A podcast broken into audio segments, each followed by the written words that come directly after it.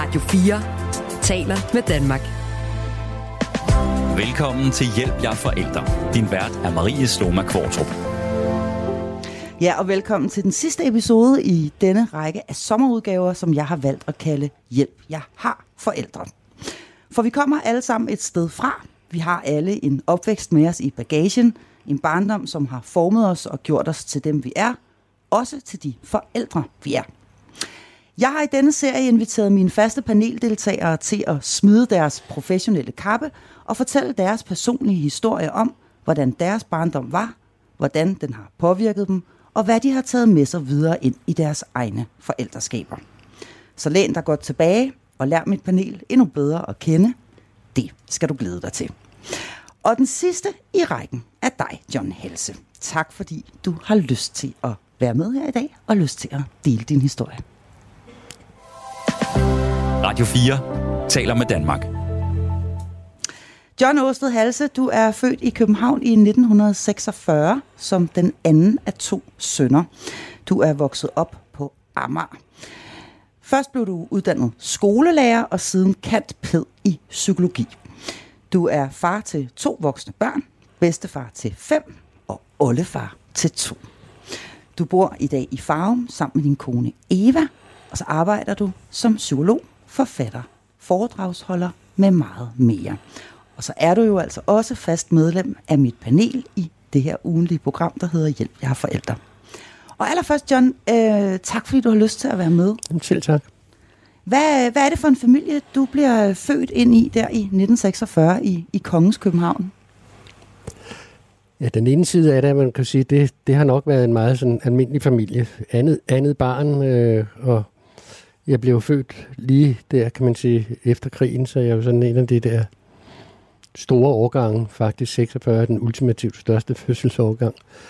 Og den familie, jeg blev født ind i, det er en familie med på daværende tidspunkt øh, nogle forældre, som vil være det, vi vil, i dag vil kalde mindre selvstændige erhvervsdrivende. De drev en danseskole, som der på det tidspunkt ikke var særlig stor. De var lige begyndt i de sidste krigsår at etablere deres forretning. Hmm. Så en øh, relativt almindelig øh, familie i København, og øh, dine forældre har altså denne her øh, danseskole. Øhm, jeg ved, at det er relevant at, øh, at tale om både din far og din mor, øh, og jeg ved også, at din far han havde en lidt særlig historie øh, med mm. sig i sin bagage. Øhm, hvad var det for en historie, han, han havde med sig? Ja, det er jo en historie, kan man sige, sådan meget bredt om dybest set det, jeg, og det er jo så set i mit faglige bagspejl også sådan noget, vil kalde en, en ulykkelig barndom.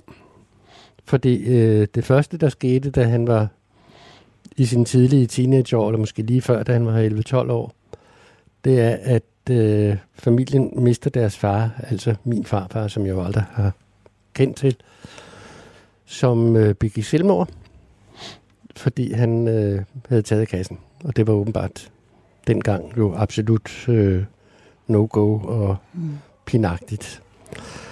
Og så går der et par år, og så dør hans mor af cancer. Og så har han to brødre, og de tre børn bliver så sendt op til nogle gamle tanter, må det have været i deres øjne i hvert fald. Øh, gamle jomfruer, vi vil kalde dem, øh, i Skive. Og ellers er de vokset op øh, inde på Ydre Vesterbro, så det har været lidt af et miljøskift, og jo også en vis prægning af, at øh, tre drenge, der bare omgås øh, i deres dagligdag, øh, tre gamle kvinder eller ældre kvinder, ikke? Mm. Øhm, men ja, så en lille krølle på halen, det er, at øh, han mister så sin ældste bror, der dør af cancer allerede som en 22-årig. Okay. Men da han så bliver lidt ældre og skal uddannes til tømmer, så flytter han til København og bor der hos en anden tante, som så har det, man kan kalde en almindelig familie mm. med en mand og en søn, som jo næsten sådan blev min fars bror, fordi, men han var fætter, ikke? Men, men øh, sådan, sådan var det. Mm.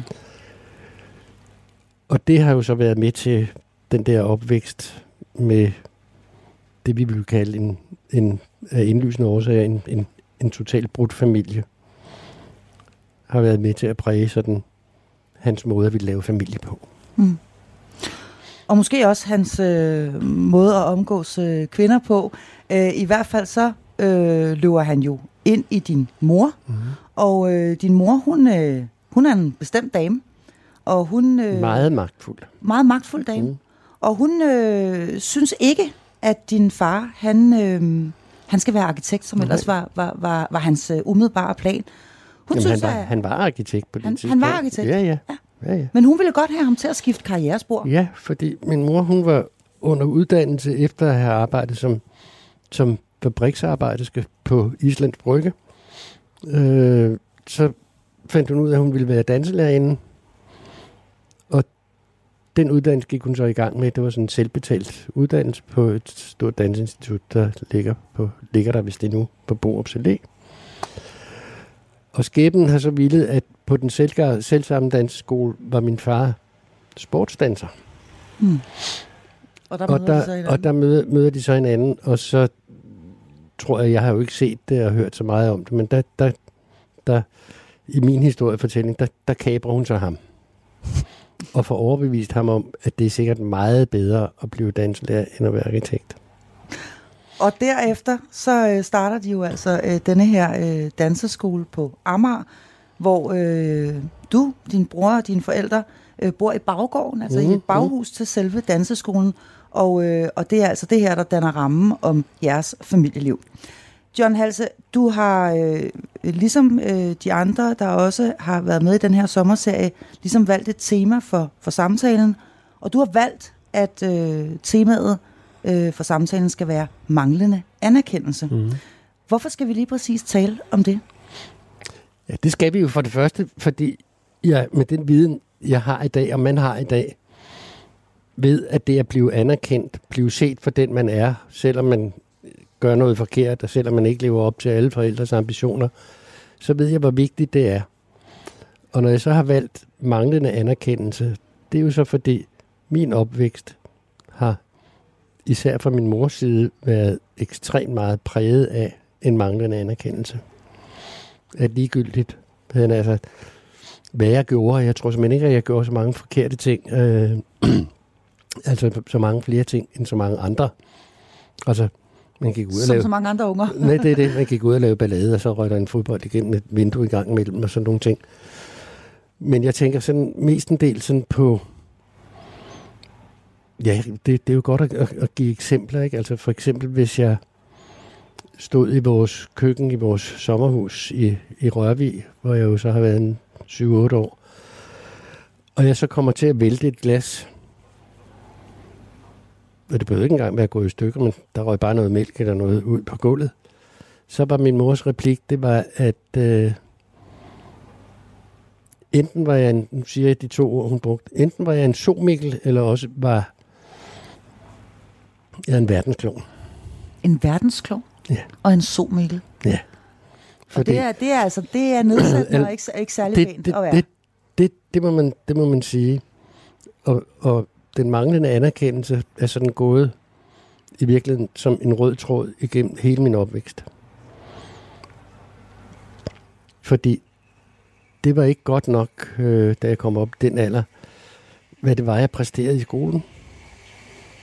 Jeg var god nok til de sproglige fag, og det man i dag vil kalde sådan orienteringsfagene. Men jeg var ikke så god til regning og matematik. Og det, at jeg fik dårlige karakterer der, det ødelagde åbenbart det hele. Det tog hun ikke pænt. Nej. Hvordan vil du sige, at stemningen var i dit barndomshjem? Altså den ene side af det er jo, at den har været svingende. Men grundstemningen har været præget for mit vedkommende af utryghed, frygt, kulde fra min mors side. Min far spillede en lidt anden rolle. Han var den, vi sådan kunne gå til, hvis noget, om man så må sige, var, var for meget. Han var den, i og med at han havde den der akademiske uddannelse som arkitekt, så kunne han vælge, så kunne han hjælpe os med en hel masse skoleting og sådan noget, ikke? Mm. Øhm, så han har sådan været, man, man, man kunne næsten sige sådan, moderatoren i familien, ikke? Den, der sådan skulle prøve at gyde olie på vandet, og jeg tænker nogle gange, det må sagt have krævet noget energi, og skulle være, nu skal jeg sørge for, at øh, vi trods alt har noget, der ligner en familie, ikke? Altså med ikke for meget øh, usikkerhed og utryghed og kulde og sådan noget, fordi den, den øh, jeg vil sige, den sportsgren, min mor var øh, verdensmester i, det var tavsheden. Mm. Så hvis man havde været out of line, så blev der ikke talt til os. Så det var hendes det var favoritvåben? det var, det var hendes favoritvåben. Af til faldt der nogle, det, det gjorde der jo med så mange børn dengang, ikke, øh, ikke for at undskylde det, men det var jo en anden tid. Af til så kunne der falde en lussing af, og hvis det var rigtig slemt, så kom bøjlen frem og fik man nogle rap bag ikke? Men der vil jeg jo sige, det var jo sådan set til at leve med, hvis det bare var, at man fået ind på hovedet, og så var det overstået, ikke? Men den der med ikke at vide, hvad er det, jeg skal gøre for at komme på banen igen? Hvad skal jeg gøre for nu, at mor bliver okay igen? Hmm. Fordi det kunne tage en uge, det kunne tage to uger, før isen blev brudt igen. Og jeg kan egentlig ikke rigtig huske, hvad der var, der gjorde, at isen blev brudt. Øh, måske dybest set ingenting, men nu, det, jeg ser sådan for mig, når nu kigger hun på kalenderen på uret, når okay, nu har jeg været tavs i en uge, så kan jeg godt begynde at snakke igen. Men du vidste aldrig, hvornår øh, det stoppede? Du det vidste, man, ikke, om det, det varede det, to dage eller tre det vidste, uger? Det vidste man ikke. Man vidste, når man kom ind ad døren, det kunne ikke engang, behøvede ikke engang at være, fordi min bror eller jeg havde gjort noget forkert. Det kunne også være sikkert noget, min far havde sagt, som min mor ikke var enig i. Og så var det jo sådan, når man kom ind i huset, så, så den, den der unge pige, der jo var som en, et bånd igennem min barndom, fordi det krævede det med den virksomhed, de havde. De var jo aldrig hjemme. De var jo enten skulle der passes regnskaber og holdes møder, eller også skulle der undervises. Og de der piger, de kunne så modtage os efter skoletid, der I skal bare vide, der er maske på nu. Og maske, det betød, så var der tavshed. Så du fik i virkeligheden, du kunne i virkeligheden få en lille advarsel, når du kom ind i huset, at det, ja, ja. det var altså det, der var stemningen i ja, dag? Ja, ja. Øhm, så det men var, det, op, men det, det, opdagede man jo så, det opdagede man jo så hurtigt. Det opdagede man så hurtigt. Betyder, altså ingen, når vi, når vi siger tavshed, er det så total tavshed? Altså var det så, at hun, var det så også, at hun ikke kiggede på dig? Var det, hvordan? Altså? Det var total afvisning. Total afvisning. Men det var jo ikke sådan global afvisning, fordi det vi jo kunne høre inden for privaten, det var, at der kunne være tavshed inde i privaten.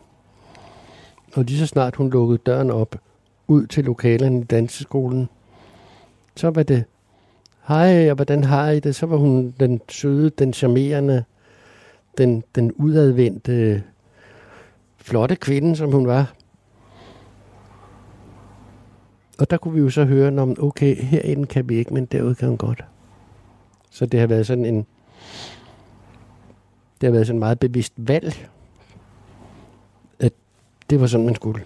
Mm. Og det var noget, hun kunne tænde og slukke for? Ja. Ja. Øhm, hvad, hvad gjorde det ved, øh, ved jeres måde at agere omkring hende på, eller din måde at, at agere omkring din mor på?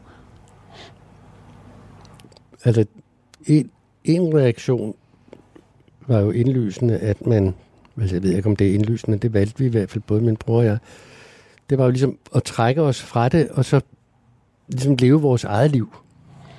Så var vi inde på vores værelse, og så lavede vi vores øh, skoleting, eller legede med vores biler, eller hvad vi nu havde at lege med. Eller gik over til nogle kammerater, fordi der kunne man jo så finde et eller andet fristed. Og det var sådan en strategi. Træk sig fra det. Mm.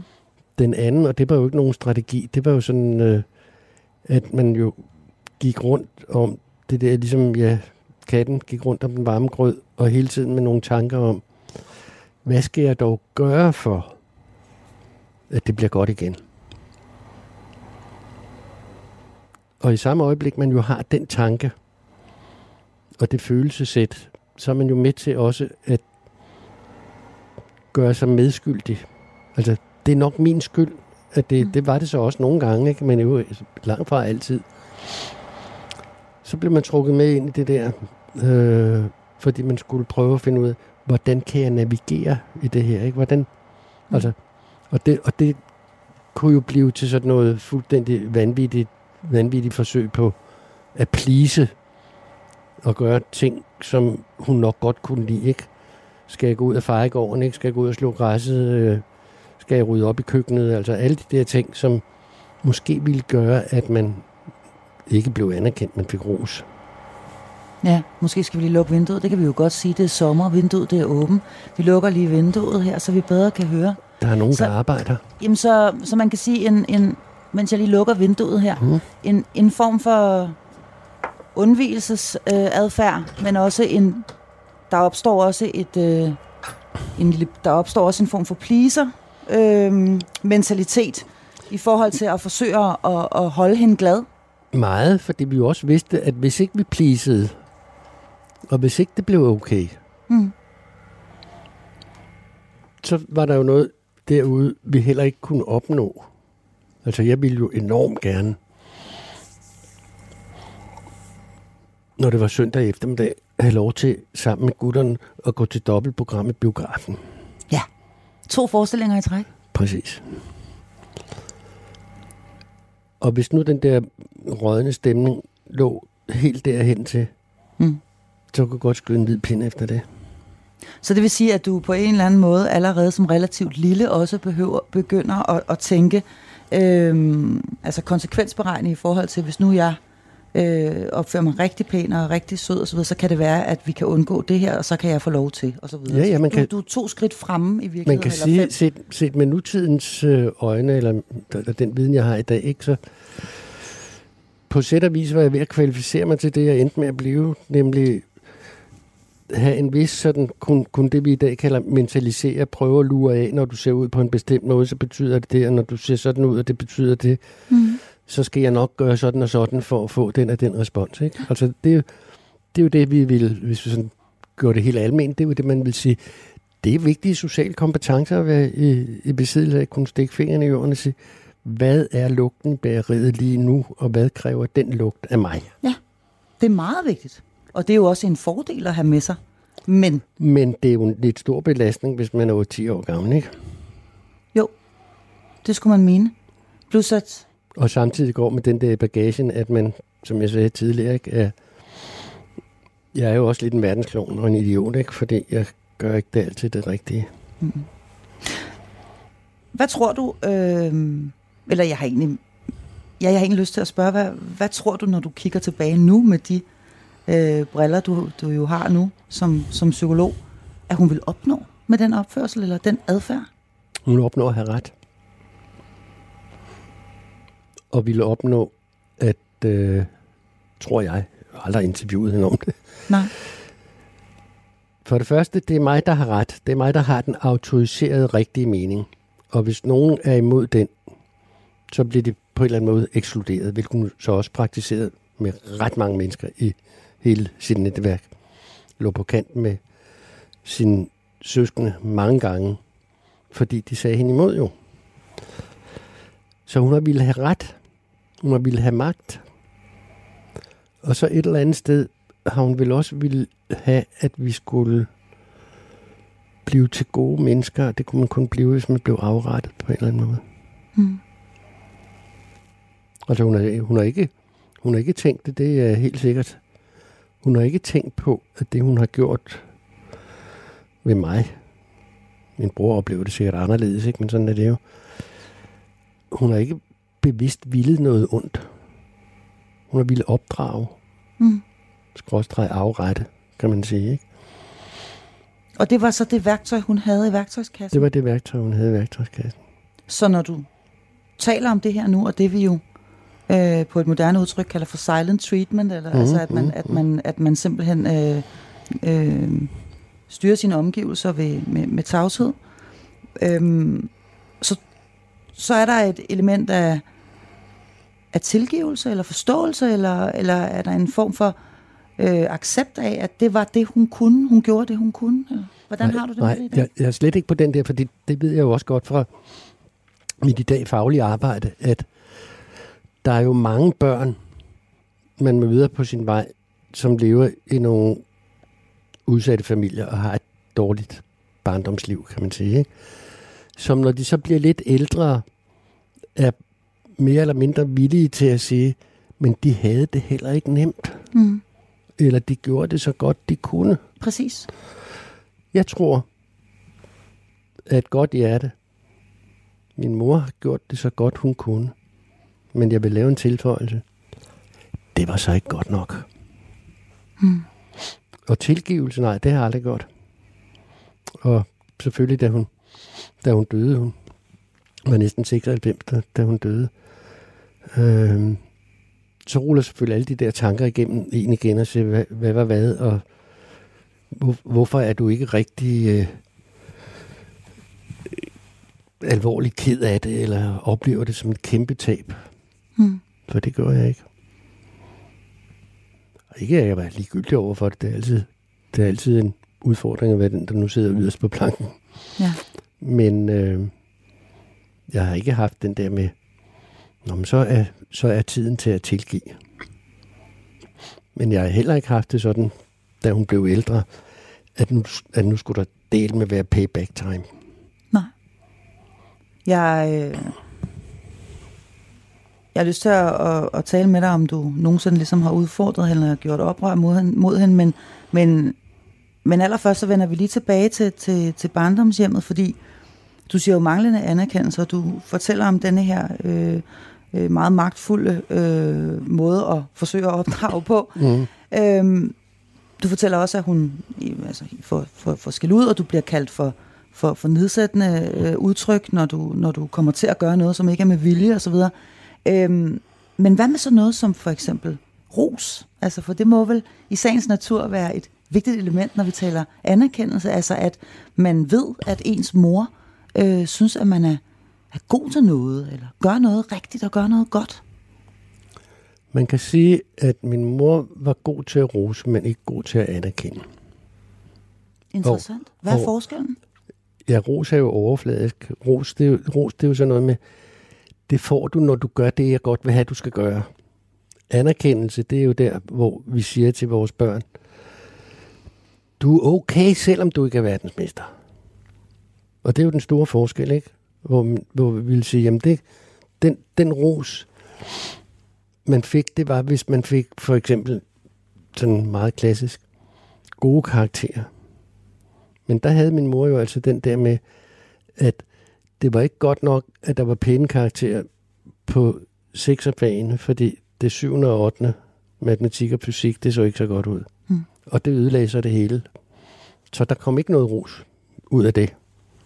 Og jeg ved faktisk, at der er en, en særlig episode omkring netop den her karakterbog, som, Jeg kan- du, øh, som du kan huske tydeligt. Ja, karakter, karakterbøger var i hvert fald i en, i en årrække i det, der dengang hed, hed mellemskolen, som svarer til 6. til 9. klasse i dag.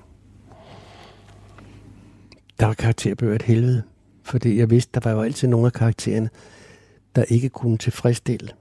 Og der kan jeg huske en tydelig episode, hvor jeg ville have været en 12-13 år, hvor jeg kom med den der karakterbog, og jeg havde, før, jeg, havde, jeg havde lagt en plan. Og planen gik ud på, hvis nu jeg viser dem, den skulle jo underskrives af forældrene, hvis nu jeg viser dem den karakterbog klokken kvart over syv, når jeg skulle til i, i skole, og mine forældre sov jo selvfølgelig på det tidspunkt, fordi det kom så sent i seng på grund af danseskolen. Hvis jeg nu ligesom kommer derind, og de er søvndrukne, så skriver far eller mor nok under. Og for guds skyld lad det være far, der skriver under, ikke? fordi så vil repressalierne ikke helt det samme. Men det blev opdaget, at der på matematik stod TG minus og nogle, kar- og nogle bemærkninger bagefter. Jeg har læst dem i min karakterbog, hvor, der, hvor klasselæreren bare har skrevet, ikke noget med, hvad vi skulle gøre ved det. Der står så bare, karaktererne i matematik er nu katastrofale. Punktum. Ikke noget med, derfor går vi i gang med en særlig indsats, og, Nå. så vi kan hjælpe. Men det var katastrofalt. Det synes min mor med mig også, det var katastrofalt. Så der kom masken jo på. Og for det første en gedin skæld ud over, at jeg kom her og troede, at jeg kunne bypasse hele systemet ved at få dem til at skrive under med søvndrukne øjne. Så der var så tavshed. Men der, var ikke, der, var ikke, der blev ikke taget de der skridt, der gik i retning af, jamen John, hvordan kan vi hjælpe dig? Hvad er det, du synes, der er svært? Bare, jeg fik bare et spørgsmål. Er du dum eller doven? Det var det, hun spurgte om. Ja. Er du dum eller doven? Ja. To, to gode idéer at vokse op med. Det var ment sarkastisk. Har du, øh, fordi på det her tidspunkt er du jo så de her 12-13 år. Mm. Og, øhm, og det er jo også der, puberteten øh, sætter ind og så videre. Og, og tit og ofte, øh, og jeg taler af egen erfaring, så betyder det jo også, at man begynder at sige sine forældre imod, eller man begynder måske at have sin egen forestilling om, øh, hvordan tingene, øh, at man gerne vil have tingene. Ja. Gjorde du nogensinde det i dine teenageår? Altså gik op imod din mor? Altså, jeg er gået meget op imod min mor, men nok mere i handling end i ord. Altså, jeg har jo, hvad jeg nogle gange også har klandret min storebror for. Han var den første fødte, veltilpasset, dygtig i skolen, levede op til min mors forventninger. Og var en, og var en sød, veltilpasset dreng. Så han har ikke været den der, som de yngre søskende er til, altså heldige, at der har haft en storebror og en storesøster, som har været murbrækker, ikke? Så, mm. Fordi så har forældrene vel for pokker lært, at øh, det er ikke altid, de kommer hjem til tiden og sådan nogle ting, ikke? Mm. Der er en, der har banet vejen. Sådan var det ikke. Jeg, jeg, jeg, op, når jeg tænker tilbage, så, så har jeg virkelig nok i højere grad banet vejen for min bror. Fordi jeg valgte jo de piger, jeg ville være kæreste med. Og jeg valgte at liste ud af, ud af vinduet og liste ind igen.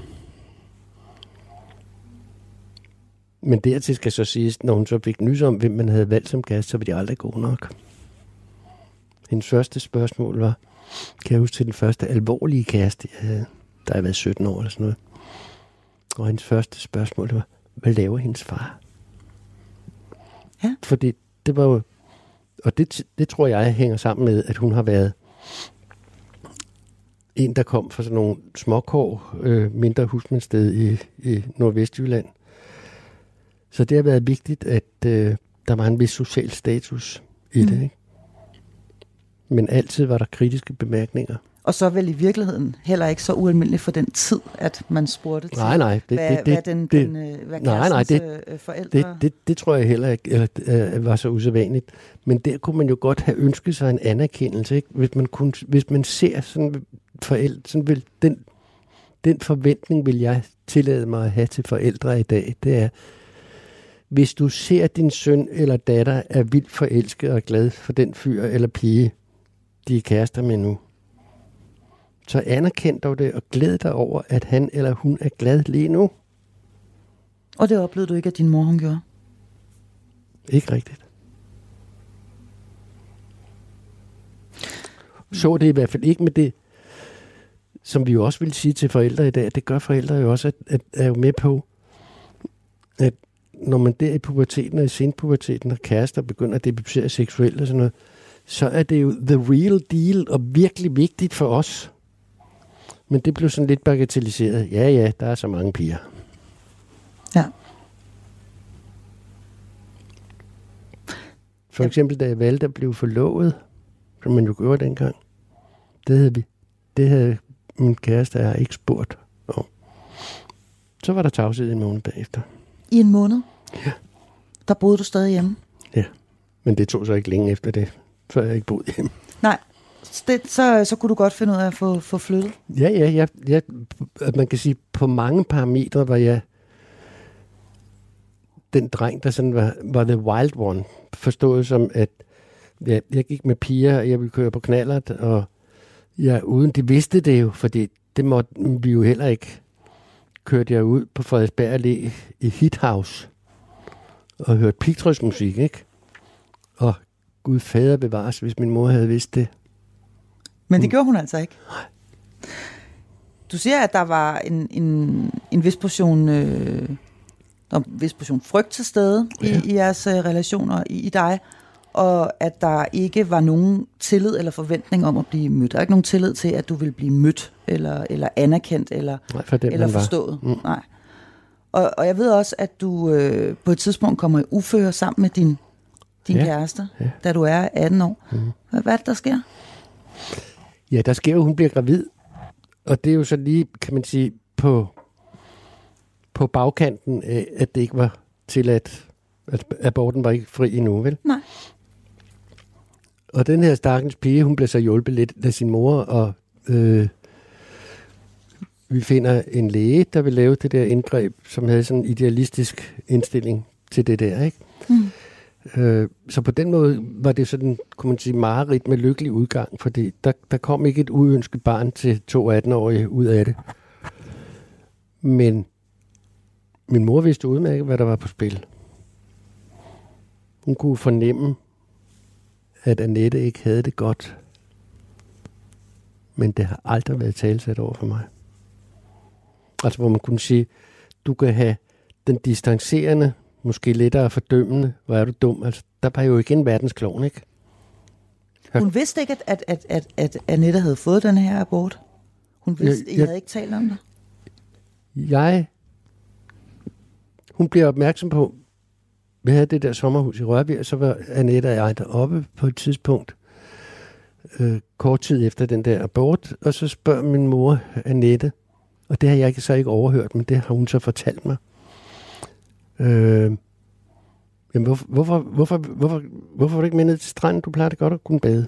Mm. Og der fortæller hun det jo så, ikke? Altså, Mm. der er jo kraftige blødninger efter sådan et indgreb og sådan nogle ting, ikke? Det vil sige, der har min mor haft en viden, som hun selvfølgelig også godt har vidst, jeg har haft. Selvfølgelig, ja. Men altså, det går på melodien. Jeg ved godt, at du ved, at jeg godt ved, at du ved. Men vi snakker bare ikke om det. Og det har aldrig været tilsat. Ej heller, da det var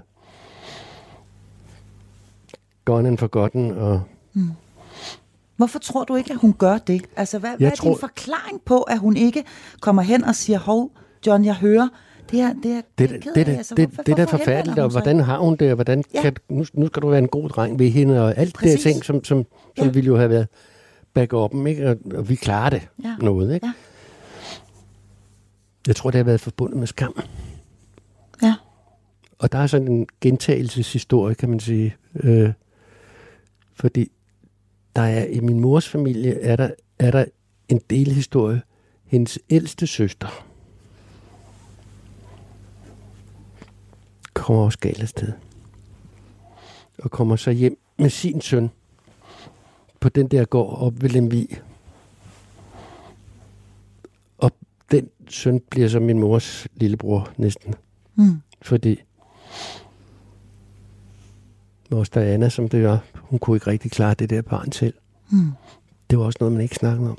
Og da, det, da vi blev lidt ældre, så blev det jo sådan til, altså så, så er familiehistorien, ja, men Anna, hun har også altid været lidt løs på tråden. Nå, det bliver simpelthen Det, fortællingen. det, det, det, det, det, det er fortællingen. Ja. Og der tror jeg, hun oplever sådan lidt, åh, nu er det igen det der seksuelle noget, og det var skamfuldt, selvom hun godt vidste, at vi sov sammen og sådan nogle ting, ikke? Men øh, Men tale om det, det, det, kunne, det, Det- det kunne hun ikke, og det, det- det ville hun ikke, eller begge dele. begge dele, tror jeg. Ja. Hun dør, øh, din mor, som øh, 96-årig i 2012. Mhm. Hvordan er jeres øh, relation, da hun går bort? Jamen altså, den er, den er jo mildnet i forhold til, hvordan det var, da vi havde det hårde liv, om jeg så må sige. Øh, men jo aldrig, aldrig sådan på den gode måde tæt og intimt. Fordi der er i, min, i mine ja, hjernebaner, kan man sige, der er jo simpelthen lagt for mange spor om, at rigtig fortrolighed får jeg ikke til den der side. Jeg kan dele nogle oplevelser, og det positive, jeg kan sige om min mor og min far for den sags skyld også, det var, har jeg fået noget godt med mig så er det i hvert fald en god portion humor. Altså når hun var i sit gode mode. Min far var også en meget humoristisk mand, ikke? Så, så, så var der en... Og, og, og det, det fyldte lidt mere, da hun blev ældre. Hun Sådan blev lidt formidlet. Ja, og jeg tror, og jeg er næsten sikker på, at jeg også ved, at hun har på sine yderste år tænkt tilbage på nogle steder, hvor hun godt ved, at hun har bummet i den. Men har så ikke haft overskud til at eksponere det over for os og sige, det der, det skulle jeg ikke have gjort. Mm. Nej, altså Det, det, Det- kommer, det, det- det sker ikke. Det det sker er, jo, det, er jo, det, er jo, det er jo fair nok, hvis man kigger tilbage på sit liv. Ikke? Altså, Ja. øh, Møllehave skrev på mit livs fortrydelser. Ikke? Jamen, der, der er der nogle ting, man, man, man fortryder. Det, det skulle jeg ikke have gjort. Men der når hun ikke til. Det gør hun ikke. Nej. Hvis hun gør noget, så skriver hun en, en note, som først må åbnes, efter hun dør. Om hvad hun fortryder. Det gør hun så ikke i forhold til mig. Det gør hun i forhold til min bror. Men ikke i forhold til dig. Nej. Der kom aldrig noget. Nej. Til gengæld kom der jo det her, det er jo inde på det der spor med, hvad ros er og anerkendelse. Det er jo også sådan en lille Mm. tildragelse, jeg skal, jeg skal ind på, fordi den, den, den har gjort et udsletteligt indtryk på mig. Den har også gjort et udsletteligt indtryk på store dele af min omgangskreds. Til min 50-års fødselsdag holder min mor jo en tale. Du skal bare hoste. Du bare hoste. Jeg skal hoste. det må man gerne. Kan du klippe det ud? Nej, nej, det er ikke nødvendigt. Vi kan godt leve med det. Der er det sådan, at hun holder en tale. Ja. Og den er sådan bygget op om, hvad har jeg været god til? Og der rejser jeg mig jo op i sædet og siger, hvad har jeg været god til? Det er spændende, mor fortæller historier nu. Nu bliver jeg anerkendt. Og så bygger hun det op om medaljer. For at have været en god søn, får jeg en bronzemedalje. En bronzemedalje. Ja. Ja. For at være en god far, får jeg en sølvmedalje. Okay. For at have fået en karriere og været blevet noget med musikken, får jeg en guldmedalje. Okay. Og det er jo Det er meget Ud- sigende. uden hun overhovedet har tænkt på det. Det er jeg helt sikker på. Hun har synes, det var en, en vittig og god struktur at bygge det om, op over. Og det kunne det sådan set også have været, hvis medaljen havde været omvendt rækkefølge. Men det Men var det, det, at- var, det var ikke sjovt for det var dig. det, at jeg havde været, jeg havde fået en karriere, og på det tidspunkt var jeg jo sådan begyndt på det, jeg ville kalde the prime time af mit professionelle liv, ikke? og Mm. var kendt i tv, at folk hilste på mig, og det var rigtig godt. Mm. Bagefter er der jo nogle venner, der kommer hen og siger, vi har aldrig troet på, hvad det er, du har sagt om, hvordan din mor er. Nu forstår vi det. Ja.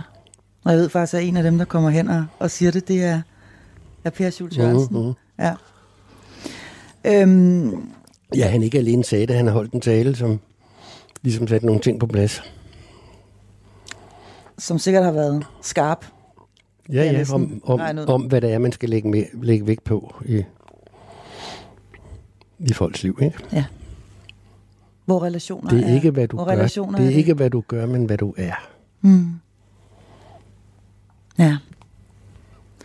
Hvordan, øh, hvordan er hun som farmor? Altså, hvad, hvad, fordi du får jo, øh, du får jo selv to, øh, to børn.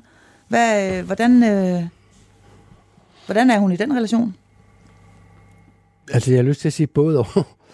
øhm, hun, er, hun er meget sød ved min datter, der jo er hendes første født barnbarn. Der var jo også før min bror. Mm. Øh, så hun har været, hun, hun, hun blev sådan, kan man sige, forgudet og fik ting og blev passet, når vi andre skulle noget. Det var ikke altid, fortæller Lea, min datter, det var ikke altid, hun elskede at blive passet der. Fordi min mor havde den der stil, som hun så også senere havde i forhold til vores søn. når man bliver passet, så skal man bare passe ind. Det vil sige, og det er jo det, min datter blandt andet siger, jeg synes, det var et helvede, fordi så vidste jeg hver dag fra 14 til 16, så skulle farmor have en morfar. Altså en Det var, mor. det var en lang en. Så, det var det nemlig. Og så skulle der være absolut ro. Yes. For nu skulle, Og det var- og det var. Og det var ikke altid så fedt, vel? Nej. Men jeg ved, Og når- også, at hun, jeg ved også, at hun faktisk rent fysisk flytter sig selv meget langt væk fra, Ja, det, det fra, kan man jo fra, sige. Det var, dit det familie. var jo et valg, for det, det er jo med i min familiehistorie, ikke? At, at min far dør som 52 år, ikke? Hvor, hvor jeg er 21. Øh, og så finder hun, og heldigvis for det, en ny mand. Og denne nye mand havde en virksomhed i Aalborg, så derfor flyttede hun, og han havde et helårshus i Lykken, så derfor flyttede hun derop. Og da han, da han så dør, hun har stadigvæk sit hus i Rørvig, da han så dør, så foreslår jo både min, min bror og, og jeg og vores respektive hustruer, foreslår han jo, jamen hvis du skal have et helårshus, Mm. så skal du købe noget øh, over på Sjælland, øh, i Nykøbing Sjælland for eksempel, så, fordi min bror har et sommerhus i Rørvig, vi har på Sjællands Øje, så, så er der i det mindste i weekenderne og i de der særlig hellige perioder, der er nogle muligheder her. Men hun valgte at flytte derop og bo permanent der. Og hvis man kigger på landkortet, så kan man sige, fra det storkøbenhavnske til Lykken, man kan næsten ikke komme længere væk. Mm. Og Lykken er blind vej, forstået som, man kører kun derop. Det var noget andet, hvis det var Vejle eller Kolding nede i trekantområdet. Ikke? Der, kører man, der kører man måske anden anledning forbi. Ikke? Det, Det gør er- man ikke til Lykken. Nej, det er i øh, Du, det du, allerfjerneste du hjørne. kører til Aalborg, og så kører du 50 km længere op Ja. nordvest på. Ikke? I hvert fald i forhold til der, hvor du og, og dit familieliv er, Præcis. er placeret. Præcis. Så det, det, øh, det siger måske også en, en, en lille smule, at, at hun, at hun øh, træffer øh, det, det valg. Ja, ja. Øhm, vi skal nå lige omkring øh, to vigtige spor mere, øh, øh, John Halse, fordi øh, du blev selv far. Og øh, hvad er du øh, optaget af at gøre anderledes i, øh, i dit forældreskab? Altså anderledes end det, du selv kommer fra? En accept af det, børnene gør. Godt nok være, være vejleder, og, og det kan nævne et eksempel, for eksempel, at min, min søn på et tidspunkt øh, beslutter sig for, da han er der 18-19 år, jeg jeg vil en tur med skoleskib i Danmark. Der er store togt til Karibien og til USA, og det vil jeg. Og det bakker vi selvfølgelig meget op om, fordi øh, selvom han måske ikke vil være øh, maskinmester eller styrmand, så, så er der en eller anden, der er en dannelse i det. Ikke? Det, er jo, mm. det, er jo, det er jo højskole til søs, kan man sige. Ikke? Og da vi så nærmer os tidspunktet, hvor han skal afsted, tror det et par dage før, så kommer selvfølgelig den der fortrydelse. Jeg tror ikke, jeg vil alligevel. Hvor, hvor jeg kan mærke, at han ligesom sådan angler efter anmod og beder mig om at acceptere, at han hopper af. Mm. Og der, der vil jeg godt indrømme, der, der bliver jeg sådan lidt skarp, hvor, hvor, hvor, hvor jeg siger til ham, jeg synes, du skal holde fast. Hvis det, du spørger om, er, om jeg synes, det er okay, du hopper af, så er svaret klart nej. Men jeg kan selvfølgelig ikke tvinge dig. Så det- jeg, Er det anerkendelse? altså, man kan sige, step one er jo, at vi har anerkendt, at han har truffet det valg, ikke? Mm. Man kan sige, det er, en, det er, en, det er mere bredt sådan en dannelsesting, ikke? Hvor jeg siger, nu hvor jeg prøver at sige til ham, eller i hvert fald udtrykke det over for ham, nu har du truffet et valg. Det er dit eget valg. Det er ikke mit valg. Du vil afsted. Du har, du har indgået, kan man sige, en forpligtende aftale med dig selv. Mm. Du har også lavet, det er så det eksterne, du har også lavet en aftale med Erhvervsministeriet, som dengang drev den der, Mm. det der skib. Så det skal du holde fast i. Og det er jo, og det, det er jo en dannelse, ikke? Det er jo, den, det, det, det er jo en del af en, en, en dannelse, ikke? Man sige, hvis du laver aftaler, så bliver vi nødt til at tro på, at aftalen bliver overholdt. Mm. Men jeg slår ikke i bordet og siger, det skal du kraftedeme, men hvis ikke du gør det, så vil jeg ikke snakke med dig. Nej. Og så Altså, taler jeg ikke til dig i 14 Så, dage. så, så er du ikke min søn mere, eller sådan noget. Nej, vel? nej. Men, men, men der, der, der, der var jeg sådan lidt, lidt skarp og sætte det. Det skal du holde fast med. Det er lade fast i. Mm. Og det er han så aldrig fortrudt, men det, det, er sådan en anden, det er sådan en anden historie. Så når du spørger, hvad jeg sådan... Jeg spørger, hvad, jeg spørger, hvad du er bevidst om at gøre anderledes. Og, Ja, og udover det meget... At øh, anerkende, at det du vælger, det vælger du, og det er okay. Men samtidig i den anden hånd, være vejlederen, altså som vi jo både i psykologien og vi jo også i journalistikken snakker om, indimellem også være parat til at stille nogle udfordrende spørgsmål. Ikke? Er, du sikker på, er du sikker på det? Ikke? Jeg har lært, at jeg aldrig skal have nogle meninger om mine børns kærester, for eksempel. Ikke? Det holdt min mor sig jo bestemt ikke tilbage fra, hverken mine eller min brors. Det har vi ikke nogen mening om, selvom enhver forælder jo ved, det har vi ved Gud mange meninger om. Men, ja. men, men vi ved, vi skal, vi holde, dem for vi, os selv. vi skal holde dem for os selv. ja. Vi nøjes med, hvordan er det at sidde i vores eget lille rum og sige, jeg tænker mit. Mm. Og så er det den der med, jamen hvis du vælger at blive pædagog, eller læ- vælger at blive journalist, og senere markedsøkonom, som vores søn valgte, ikke? så er det okay. Hvis det er det, du tror på, go for it. Mm. Og jeg er stensikker på, at jeg ville have gjort det samme, hvis min søn, der også er et meget musikalsk gemyt, havde sagt, jeg vil på MGK eller på Kons og lære at spille guitar 100%. Så ville jeg med garanti ikke have været den forælder, der sagde, det kan man jo ikke leve med. Eller det kan man jo ikke leve af, vel? Altså det, det er jo det, som folk, der Mhm. vælger Ja, ja, en, en, en kunstnerisk vej, tit har hørt fra deres forældre. Så jeg vil sige, anerkendelsen har været på undgå tavsheden. Mm. hvor jeg selvfølgelig især i starten af mit forældreskab, ikke i forhold til min datter, men i forhold til min søn, faldt i nogle gange. Hvordan mener du med, at du faldt i nogle gange? Ja, hvis noget gik mig imod, og virkelig har det slet ikke handlet om børn, jeg tror mere, det har været ægteskabelig, almindelige ægteskabelige skænderier, ikke? Mm. Så går jeg kraftigt min vej, ikke? Så går jeg ud af døren, og så kan det gå tre timer, så kommer man tilbage igen, ikke? Nå jo, men Det- trods alt det- kun tre timer, det, ikke det, kan, uger. det, det kan nogle, nej, det kan nogle gange så også være en meget god strategi at, at, Mm. at gå et par timer. Ja, ikke? det kan det faktisk. Ja. Øh, Men du har ikke brugt, øh, du har været bevidst om ikke at være magtfuld, du har været bevidst om at anerkende naturligvis, og du har været bevidst om ikke at øh, styre dine omgivelser med, med straf, ja, øh, og især med, med tavsheden som, som våben. Og som, og, være, og være bevidst om, som jeg tror heller ikke er uvæsentligt, øh, det har der i hvert fald ikke været for os øh, i vores familieliv, at for en familie skal trives, så skal vi dels have noget med hinanden i familien, men vi skal også have noget netværk, der skal være noget liv omkring den der familie, ikke? mm, Fordi det var jo en ting, jeg heller ikke, og jo stort set ikke havde, fordi de havde jo altså et arbejde, der ikke var- meget gearet til, at der var en masse socialt liv i fritiden. så det har også været en, en ting, du har, du har, øh, har været bevidst om. John Halse, øh, Ja, ja, Jeg og det, men jeg skal lige sige, ja. man skal jo tænke på, det vi snakker om her, det går jo på melodien. Det har jeg lært i en familie, at sådan skal jeg ikke gøre. præcis. Der er jo andre, der er så heldige, der har lært noget i deres familie, at det vil de gerne videreføre. Ja. Det, jeg gerne vil videreføre i forhold til mine børn og min familie, det er det afslappede, det er humoren. Og det er det, er Og det- det, det, er det gode, som der også var, du fik med. Humoren, Ja, ja. humoren.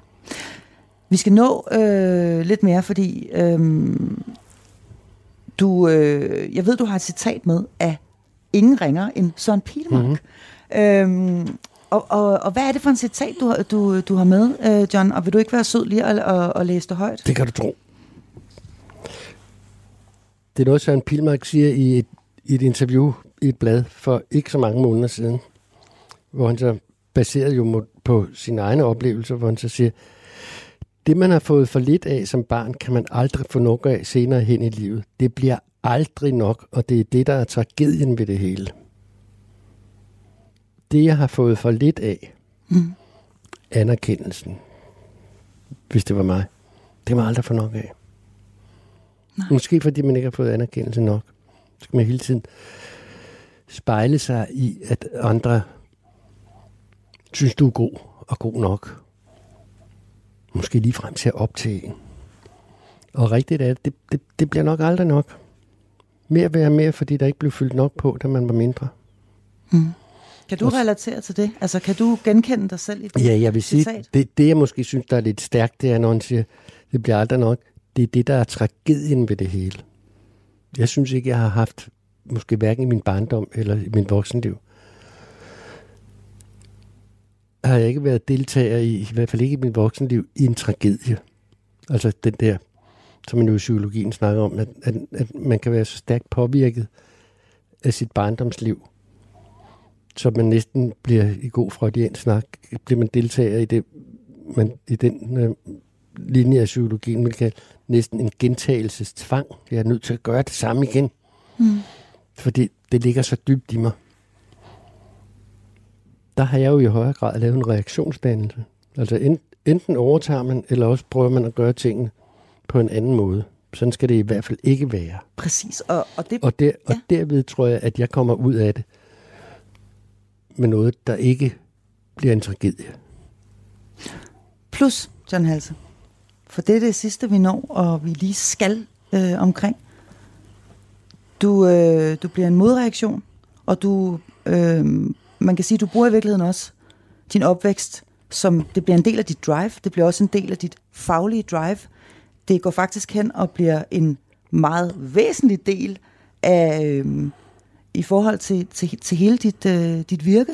Mm. Øhm, du er med øh, til at grundlægge, kan man sige, det nye børnesyn. Altså et, øh, et helt, en helt ny måde at, øh, at se børn på. Mm.